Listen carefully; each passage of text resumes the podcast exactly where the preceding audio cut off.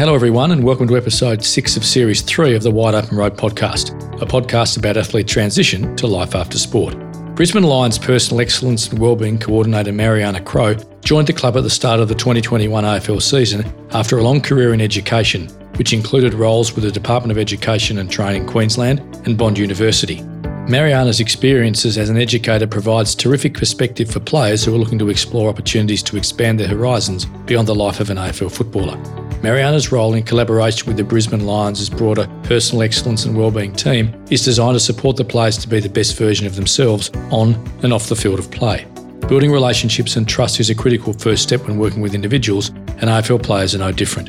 Marianna's insights provide timely examples of the actions AFL players and indeed all professional sports people can take in order to get the ball rolling on preparing for life after sport.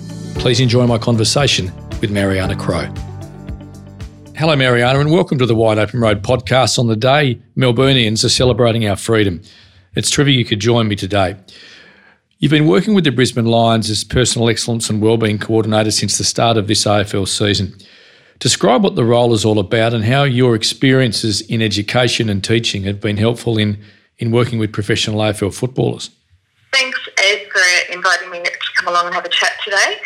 As you said, I'm relatively new into the world of professional football, but um, yes, come from many years of experience in teaching in schools and in universities, and there's a lot of overlap that I see in the roles. Um, probably, first of all, the personal excellence and wellbeing role that I'm in, like I'm part of a small team um, at the Lions. We're really lucky. We've got quite a diverse range of people. So lots of people, lots of different experiences to draw from. We've got Andrew, who's a past player, and his background has been in a lot of mental health area, and obviously his past experience as a player. So he brings a lot of experience there. There's myself coming from the teaching background, and so in particular, I'm sort of looking at the players and how I can challenge them and get them to, you know, be better versions of themselves, which I know sounds a bit cliche, but we're trying to push them forward and improve their skills off the football field as well as on the football field. We've got Amanda in our team as well, who's our admin guru, and in particular, sort of looks at connecting with the parents and the partners and you know, all the special player milestones. And then part of our team is also, we've got our, our, our psychologist, Alex, and the medical staff. So, you know, there's a team of people that are out there looking after the well-being of our players. And I think we all bring different skills. And it's good we can all sit down and sort of discuss the players and, and issues they might bring to us. It's a role about relationships more than anything. We're about, you know, connecting people and a bit of a referral point for players. So players will come to us, you know, whether it's homesickness, you know, it might be new draftees moving out of home for the first time or, you know, budgeting, all those sorts of things that they'll come across for the first time. And then at the other end of the scale, we've got our older players that've got families and children. They're looking to upskill and, you know, looking at what their next moves are. So, you know, there's a whole range of things we need to look at. So no two days are the same. No two players are the same. So I think in some ways it's very similar to teaching where, you know, the classroom teacher has lots of different personalities, lots of different needs to look at. So we're sort of just looking at prioritising how we can help each player.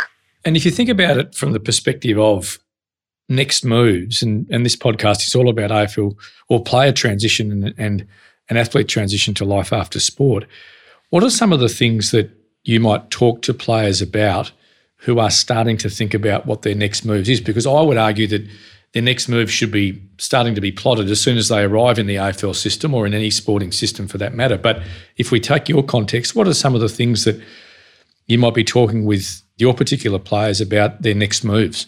Yeah, absolutely. I totally agree with that. I mean, the idea of career transition, I sort of take a step back, whether you're athletes or anybody in the population, where our careers change all the time as we get older. So, you know, I know what I did or what really made me alive and excited at 20 is not the same as where I am now. So I think it's even just being aware of what they're doing today is not necessarily what is best for them in 10 years down the track. So I think it's being aware that things will change. You know, there's an idea that the only constant we know is that, you know, there's change. So it's being able to sort of absorb that and be calm with it, but then be able to move forward and go, what am I interested in? What are some of the things I can try? What are the things that I know I'm not interested in? And actually to start to get a bit of a plan going. So I think it's never too early to start. Obviously for athletes is maybe not as planned as in other areas. So in the general workforce, we might, you know, be in a role and we know we're not particularly happy, but we've got time to sort of look at other things. Whereas, you know, in the world of professional athletes, it could be, you know, the next day there's an injury and that's the end of my career or my contract's come to an end. So it can happen really quickly. So I think, you know, probably the difference with athletes over the general population is probably how quick it can occur and sort of being ready to make the changes if and when they need them. It's a really interesting point, especially about where we are right now with respect to being in October. The draft's coming up relatively soon from an AFL perspective, and lots of players or players have been delisted. And so some may get, I suppose, opportunities at other clubs, others won't, and they'll have to go and find something else to do. Now, that clearly brings about a level of anxiousness when it comes to people trying to work out what they're going to do, especially in those sorts of scenarios. And it's clearly heightened at the moment. So, in your experience, I mean, what do you believe are maybe some of the helpful actions that professional sports men and women can actually take when it comes to starting the process of working out what they might want to do when they finish their sporting careers, knowing that what they want to do today might be different in five years or 10 years' time, but they still have to end up doing something when they finish? Yeah, look, I think the thing is to start the process but it's also it's, it's learning the process. I think my role in particular is not to be there to give them answers. My role is to upskill them or give them the knowledge and the background so they know when they go through these processes is how they're going to work through them. Because you know, while they're in football too, they've got a lot of resources around them, but don't always have that. So it's like, okay, let's use our resources now let's try and work out how would I actually go about changing my career in any situation. So, you know, it's about identifying who you are to start with. So I think it's giving players the skills and the process. So yes, they can do it through their football career, but also I want them to be able to do that in their whole life journey and personal journey. I mean, for everybody, we need to know how to step forward in our career. Some people can do it organically, and some people need that real process, something to be able to work through. And I think athletes in particular, we're used to, you know, routine, process, you know, step by step on how we need to do things. And I think sometimes they sort of go, okay, come in and I need an answer of what I'm going to do. Like, I can't give you an answer. What I need is to sit down and think about who you are. What are your likes and dislikes? What are some things you want to try, and let's actually start the process. So it is a process. It's not something that's going to happen quickly, and for some people, it's going to happen very, very slowly, and it's going to take a lot of hard work. So, you know, I think that trying to get that message through to players as well that it's not an easy thing. I think a lot of players realise because there's so much information out there that they know you know, they're aware that it, it can be hard for people to transition out of sport. They know they have to be thinking about what their next step is. So it's sitting there, they know that, but it's actually then knowing what are the steps that I take to get to a job that I'm going to enjoy doing when I finish football. So I think it's sort of knowing that process and getting some guidance on how we go about it. And the enjoyment thing is so critically important in any career whether it's when you finish sport or what you and I might be doing day to day from, from the perspective of our own personal careers. And, and what you said about it's a process, that's really interesting because footballers and professional athletes by nature are generally process driven. There's things that they have to do, and you hear on you know press conference, it's all about the process and all those sorts of things. And and so I guess they would be familiar with that kind of description. I think the one thing which I've learnt through these conversations is that athletes are also very much in the moment.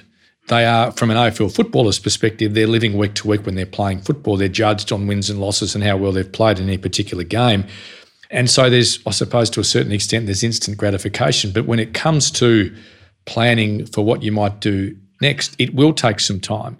Do you think that that provides another level of potential anxiousness that a player who might be coming to their end, maybe they're in their last contract, maybe they're, they're sort of late 20s, early 30s, and they are unlikely to go on when their contract finishes. Do you think that that can actually end up heightening anxiety and potentially leading players or individuals to make decisions that they might regret later on because they need to make them quickly as opposed to giving themselves the time to go through the process to come out the other side with a better understanding of what they might do? Absolutely. I think um, a couple of players this year in particular that sort of come to me with that idea. They know, you know, they're very aware that their career can come to an end at any time. They know they've got to work out what they need to do next, but they don't know where to start. And then that idea of not knowing what I want to do has that level of anxiety. We have to start the steps here because that anxiety is not going to go away until you've actually started the process, start getting things moving forward. And, you know, if that anxiety sits there and it stops you from sleeping properly, you know, sleeping is when you rest and recover, you know, which potentially can, you know, affect how your body recovers from training. It's going to affect your where you are mentally, your mental state, um, how you're going to approach coming to the club. So it has a roll-on effect or you know daisy chain, which can then affect performance. You know, if they're not recovering or getting more injuries because they're not resting properly. I mean, I know it's a bit of a stretch, but that level of anxiety can have that roll-on effect if it's not dealt with. And you know, definitely, you know, players are thinking through you know, they know they've got to take the next steps, but you know, some of them come. I don't know what I want to do. So that level of not knowing what they want to do brings anxiety. And my approach to them in a lot of cases is to go, okay, a lot of us know what we don't like to do. You know, usually if I say, what is it you don't want to do? And they can rattle off a whole list of activities or jobs or things that really they know is not their cup of tea. So I go, okay, well, you know what you don't like, so let's start to eliminate and look at the things that, you know, look for a bigger picture of who you are. A lot of it is down to an understanding of themselves, self-awareness. I think, you know, players are coming, you know, traditionally coming in young, straight from school. They've been thinking, you know, their life up to that stage has been football. You know, they don't get to be an elite footballer without a lot of work, sacrifices, you know, a lot of planning, a lot has to go into that.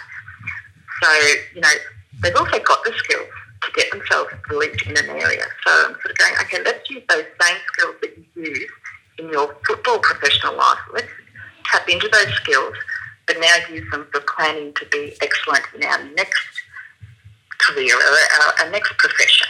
So that in the same way that they would prepare for a, you know, a game on a weekend, they might be, you know, looking at vision. They're talking to coaches about you know areas that they can improve, where their strengths are, what they need to do. They're, you know, they're planning for the unexpected on the field. So all of that are the same. You know, they're the same questions, the same, same things we want them to think about. But now looking at you know little steps in doing the work for their career transition or their career past football. So you know there is that you have to put the work in. I think you know they put a lot of work into their their career on the field, but that same amount of work needs to go into their next career, whatever it is, as well. So it's sort of going. We've got to the top of our game in one area, and unfortunately now we're not starting the game, but we have to then build on those skills and work out who we are to go into the next area. It's a really fascinating question, the whole issue of who we are and I suppose, what drives us and, and what are the things that really get us going from the perspective of energy and excitement when it comes to things that we, you know, might decide to turn into a career. And one of the interesting things that I spoke with uh, current Hawthorn coach Sam Mitchell about a couple of months ago on this podcast was the fact that the small things add up. And it's a bit like the preparation for, you know, for your AFL career. You know, you don't get drafted just because you had a good couple of weeks. This is generally a body of work over an extended period of time, which gets you to that point. And I think what you're saying is it's no different when it comes to a working out what makes yourself tick, which is difficult. I think. I think a lot of people, even people who are in, you know, I suppose you know, successful careers outside of sport would do the same thing. If someone says, well, what makes you tick? What really, what's your purpose? What drives you? Not everybody would be able to answer that question. And if we think about the transferable skills, because you mentioned the fact that planning and preparation and all of the things that professional sports people have to do in order to get the best out of themselves. I mean, what are some of the things that you think, in your experience, an athlete would generally take across to a, another workplace, which could be really beneficial to that particular workplace? Oh, there's lots of transferable skills. You know, an elite person brings, whether it's their level of, you know, communication, their way to work with the team, you know, conflict resolution. That's you know that's huge. It's, um, their discipline. There are so many. Their resilience. You know, there are so many transferable skills that they can move across into lots of different roles. Probably the one thing to be aware of, but if those skills are great, but by themselves will help someone be great in a new role, in a different work situation. But in essence, still, they also need technical skills of some sort or qualifications for whatever industry they want to work in. So, think, for example, I've got, I've got a couple of players at the moment that are doing their diploma of construction management. So, you know, they're looking to upskill and to, you know, to work in that construction field when they finish in that line of managing people. So, yes, they've got the great communication skills. They've got, you know, the work ethic, they've discipline. They've got lots of things they can take into that role.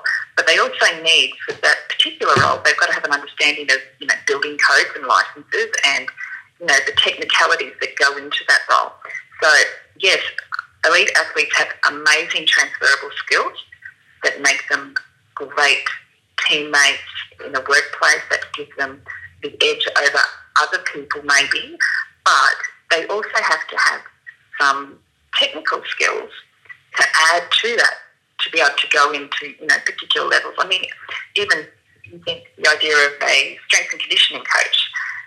So you know, players have got a lot of experience with strength and conditioning. You know, they've got an understanding of the body, etc. But they can't go and work as a strength and conditioning coach without the right certifications, qualifications. So, actually, I was reading an article recently. Um, Andrew Charter so our from the, the Kookaburras, our goalkeeper had written an article not so long ago. I think he titled it "The Employable Olympian Fallacy," and he notes in there, you know, that we need to stop saying to elite athletes that oh, it's easy, you'll just find a job. You know, you've got all these employable skills, you'll find a job because they can get a job, but it's at what level they're going to start at if they also don't have some technical skills. So there is great advantage of all those transferable skills, but in essence, you know, you also need some technical skills and qualifications to go with that, and an understanding of what sort of roles that you want to get into. And when we talk about those sort of technical skills, clearly that that is generally going to mean some sort of study or if you like, on the job learning. And that might be done once they finish their careers, but it could also potentially be done on their days off. What's your experience with athletes that you're working with and their, if you like, motivation to do other things apart from maybe lie on the couch and rest on their days off, uh, as opposed to getting out and maybe, you know, I know category groups in AFL clubs and the broader business networks are very strong. And so there's an enormous amount of opportunity to leverage those networks when the players are in those sort of environments. What are the sorts of things that you've observed that players might want to start to do to start to chip away? Because, you know, I spoke with Gracie Elvey a couple of weeks ago, which was the podcast before this one, and she spoke about the fact that she started studying a a Bachelor of uh, Applied Science over 10 years ago, and she'll finish it, I think, at the end of this year. I guess that's the point that Sam Mitchell was making and other people make. It's these small steps that over a period of time will lead you to at least getting that technical qualification, which provides you with, I guess, an advantage against many of your peers who may not have that. Oh, absolutely. And I've got a lot of players. I would say over 95% of the players are involved in some sort of training education, networking. And I think that's part of the culture at the club.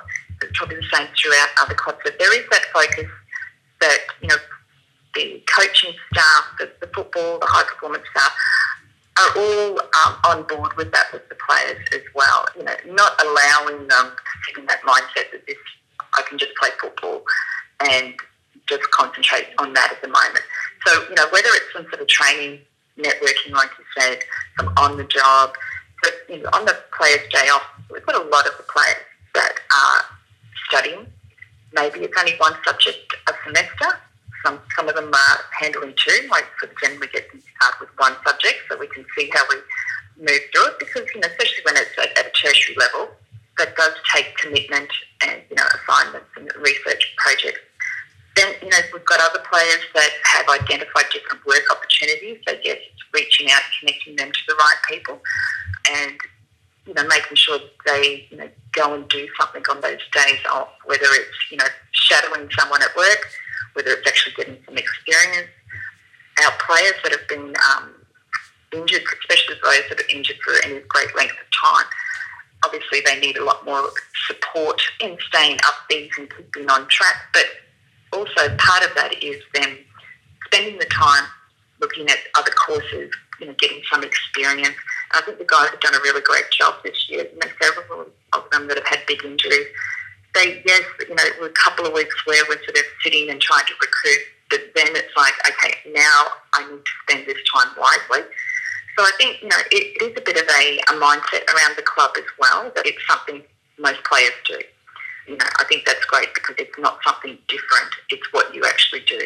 So we've got a lot of them studying. I would say, you know, I'd encourage people to make the most of their time while they are in professional sport because, like you said, you know, they've got profiles. You know, people are, are wanting to talk to them, are wanting to sit down and have a coffee. So part of my um, you know, challenge with the boys is actually, I shouldn't call them boys, the men, but, you know, for them to actually start to think about, you know, those that don't know what they want to do, I want them to start something. And it doesn't mean start something because like you need to jump in and start a course. I want you to start something by start the thinking process, by start talking to people, meeting with them, finding out about different jobs, and just expanding your knowledge of what's out there.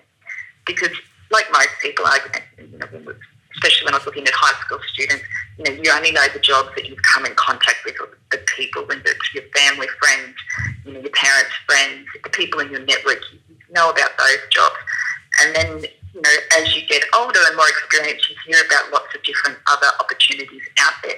So what I'm trying to say to the players is actually meet lots of people, have conversations, but not just a general conversation. Find out what they do, what actually part of how did they get into that role? Because, you know, I'll have different players that come, oh, I'm interested in real estate. Uh, and so they want to do a real estate course. And I go, well, hang on, let's just find out, go and talk to people. What actually are the qualifications you need? What are the best, what advice do they give you about getting into this field? So we just wanted to get more information. So I want them to start gathering information and gathering experiences so I'm actually going to put a little challenge out to our players this year is actually to get their goals written down in a notebook or whether it's an app on their phone and actually start to jot down and keep track of the conversations they've had, what they've learned, and actually you know start that reflective practice a little bit.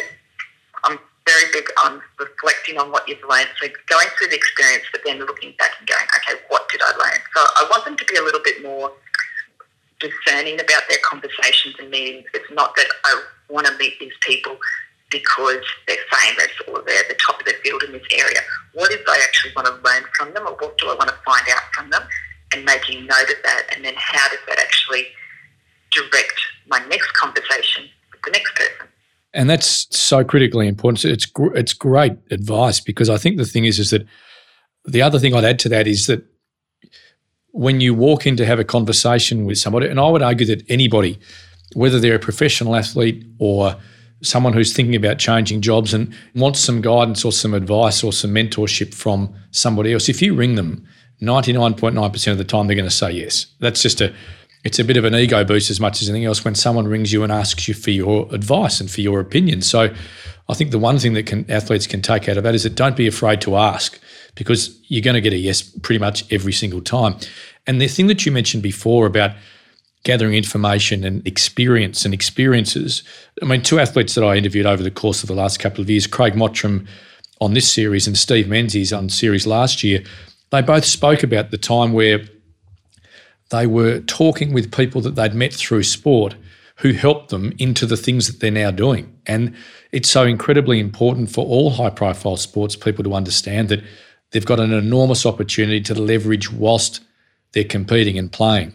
As soon as they stop competing and playing, other athletes take their place. And so they're not quite as, you know, in inverted commas, important to the people that who, who could potentially help them. And I think that's a, a really critical point. If you think about getting back to some of the things around the club's support, and it's clear that the Brisbane Lions are very, very keen to ensure that their players and the people that are in their care have got other things in their lives outside of just footy.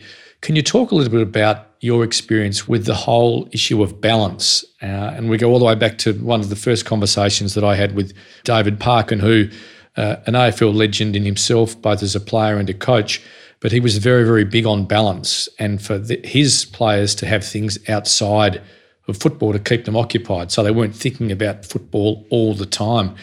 I mean, what are some of the things that the club might be talking to players about to make sure they've got balance? Because the statistics, the research says that if you can drop the level of anxiety down and not always be thinking about, oh, you know, I had a bad game or I didn't kick that goal to win us the match or whatever it is, that that actually helps performance. And you mentioned it before, anxiety can lead to stress, can lead to not great sleep, you don't recover as well, and so you're not at your optimal. And so what are your thoughts on balance and just having other things outside of their sport? Yeah, look, balance is vital for everyone. But at the same time, it, it's a tricky beast as we all struggle with that idea of, you know, having lots of different things in our life that sort of take our concentration out. But I think that idea of an old school idea of having to completely focus on your football or on one thing, thankfully that's gone. So I think everyone understands that we all need variety, we all need balance. You know, balance is gonna is gonna make us happy, whether it's you know, with our family commitments and, you know, we need balance on and off field all the time. So it's just one of those things that I would say we all have to work on. And the club and, you know, the AFL in general, I mean, is very aware of that. So, you know, we've got programs in place where we're making sure the players, you know, there's five pillars that we talk about.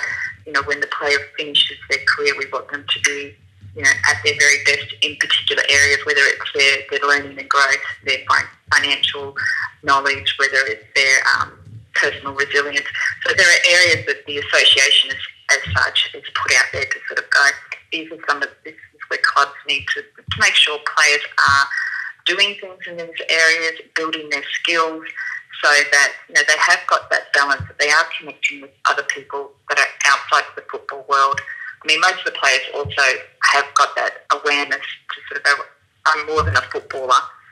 I've got a lot more in my life and a lot more people and connections. So they're quite aware of that. And it's just getting that balance in place. I think we all know they need um, variety, but it's actually sort of getting it in place. And I think some of the processes, even with the Players Association bringing in those rules and regulations about players having days off and, and set times put aside for education and training is sort of making it very clear that they, they value that they, the players need these. And do you think that the, or your experience with the Players Association, is a player leaning solely on the club or are they leaning on a number of different if you like sets of resources which the club can provide which the players association can provide. And then people maybe outside of the the inner sanctum of those two organisations who are also helping them with respect to getting the experiences and gathering the information. Because clearly there's a lot of resources out there. And I know when we spoke uh, a couple of weeks ago in preparation for today's conversation that we talked about the fact that a lot of sports people are mollycoddled. And outside of what happens on the field everything else is done for them I would argue that in the AFL system that doesn't necessarily ring true but there still can be a reliance on others to get stuff done. What's your view on players taking responsibility and, and being the ones that do drive what they're trying to do off the field as opposed to leaning on others to maybe help them when in actual fact the only person that's really going to make an impact is themselves? I think uh, when I look at our team itself, our wellbeing team, at the end of the season we're sitting and doing a bit of a review going, we have to remind ourselves all the time our role is not there to, you know, make things easy for the players. Our role is there is to upskill them and to get them to take on the responsibility. So there's a fine line because you know in some ways you want to make things easy, you want to do things for them, but that's actually not helping them. And I've got sons that are in their early twenties, and I go like as a as a parent, you know you can't be the yes person all the time and doing everything for them. That might make you a, a good friend, but it, it doesn't make you a good parent. So in some ways, I look at this as the same sort of thing. It's like, okay, we do have to be tough on them sometimes. We have to put the responsibility back on them. They have got a lot of resources available. I, I mean, the AFL got enormous resources there for the players, whether it's education grants available to them, professional services, induction programs, like there is so much stuff. And I think, you know, you hear a lot of players when they actually leave and they'll sit back and go, gee, I wish I had made the most of all those situations. I knew I had people there that helped me do this and helped me do that, but I was so focused on my football, or you know, I didn't want to take it on at that stage.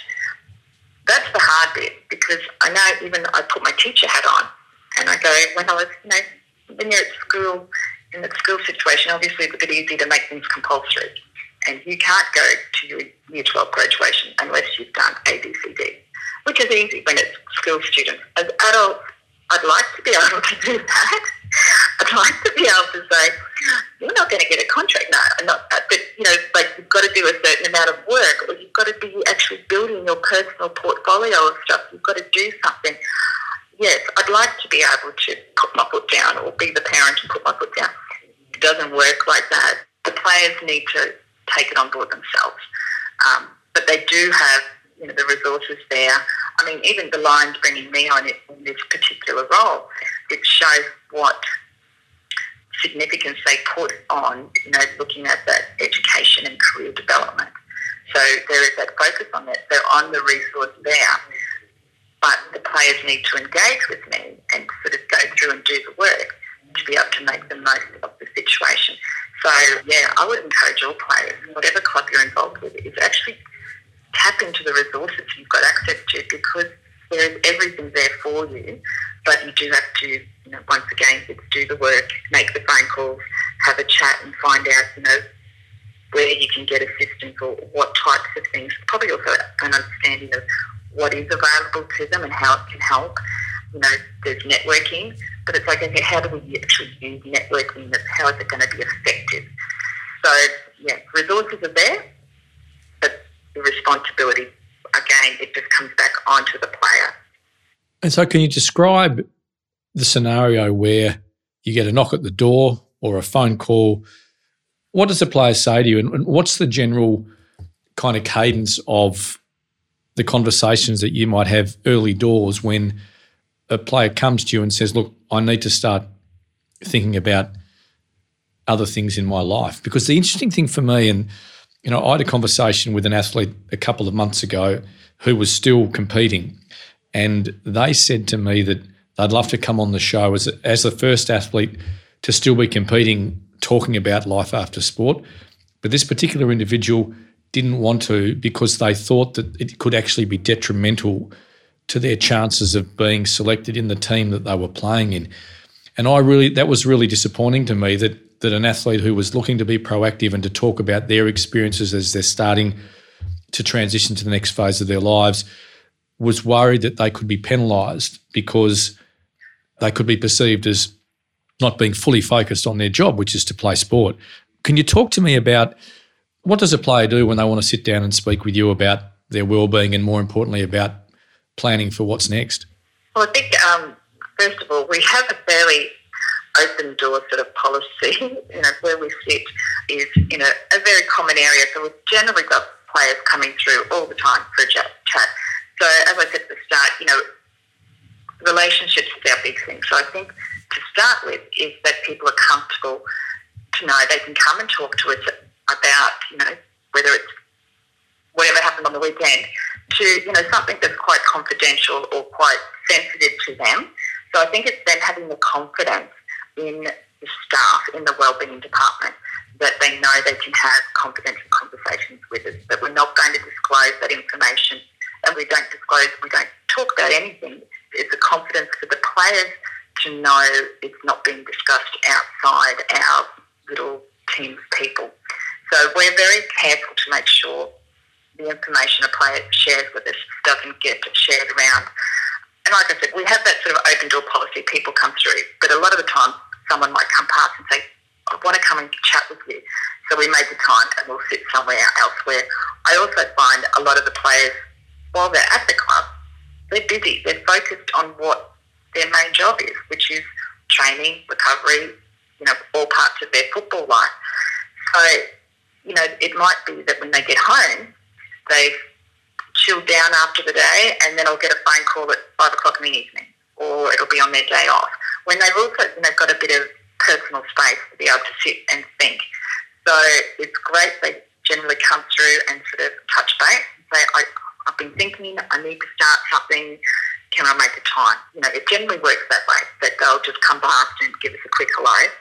And I'll, you know, I'll wander around the gym and, ha- and have a chat. But, you know, there's a time and a place. They're focused on, you know, what they're doing there. But let's spend some time where we can actually sit and focus on whatever it is they want to discuss, whether it's, you know, looking at anxiety or stress related to, you know, even if it is football. I mean, we look at a whole range of things at the same time, I think we're very careful that we understand our scope of our job. So my job isn't, I'm not a psychologist. So yes, I'll have chats with players and we'll talk through different scenarios and we might, you know, they might bounce ideas off us. But then if it's getting to that stage that we go, no, this is actually out of my expertise, you know, we'll get them to make an appointment to see the psychologist or an outside person if they want to keep things away from the club. So really careful to sort of work within our boundaries that I'm not giving financial advice to players. Like they might be, you know, you've got young players that buying their first house or, you know, whether even it's their car and, you know, the basic level stuff we will give advice on, but then otherwise it's like actually you need to speak to a financial advisor. So we're sort of that conduit, sort of finding the right person. But when it comes to the careers, you know, even amongst our team, it might be that, you know, Andrew's having a chat to one of the guys and, you know, they say, oh, I'm thinking of trying this or trying that. And generally speaking, you know, he might have a general chat to them, but go actually make the time to see Marianna. Okay, to sit down and actually dig into that, you know, at a different level. So we sort of look at where our expertise is and what we can do, and then who else we'd actually refer on to. But it's a shame you said about that player not sort of feeling like they can't talk to you because it could be detrimental. On the other side, to actually see from the club's perspective, whether it's just it was just that player's perception. Because uh, I know as young guys too, a lot of you know, everyone's worried that they won't get picked or won't get selected because of something they've said or, you know, that's a concern and it sits over them, but it's not necessarily how the coaching staff address it, but it, it could be their perception of, you know, what could happen. So, um, yeah, I think a lot of the times too, you know, players will come to us with different things that are they need to talk through with one of the coaching staff and they need to bounce the ideas off us to go, how do I approach it? Because in essence, you know, you're still talking young adults and they might be having a, for them, considered a very tricky conversation with their employer. And so maybe if they were, you know, living in their home state or staying with their parents, it'd be a conversation they've had with their parents about how do I approach this coach and, and ask for more advice. You know, a lot of it is sort of for them coming for us to be um, person to bounce ideas off or even get them to think clearly about what they want to find out. That's the other thing I sort of find players will come and see us and they have concerns in an area, but they actually don't know how to articulate exactly what advice they're looking for or what direction. Because in amongst it, they could be angry because you know they haven't been selected or because their injury isn't improving. You know their, their rehab isn't happening as quickly. So I think you know sometimes it's just actually helping them get a bit of perspective and get a bit of a plan on how they're going to approach things. Yeah, look, it's a that's a great a great answer because I don't care whether you're an AFL footballer, or an Olympic athlete, or the CEO of a top 100 ASX listed company. Most successful people out there have mentors and have coaches and have people that they can lean on to bounce ideas off, to be a sounding board when it comes to making a potentially difficult decision or having a difficult conversation because difficult conversations are exactly that. They're difficult, and you need to set yourself a platform that's going to give you the best opportunity to get, I guess, get get out of the conversations what you need. Marianna, you've been incredibly generous with your time, and I know you've got other things to go on with with the course of your day. And I ask this last question of everyone that I speak to on this podcast, but I'm going to ask you a slightly different version of this question because of your experience as an educator and, and, and working in the well-being space. So, if a young draftee wanted advice about preparing for life after sport, what would you tell them?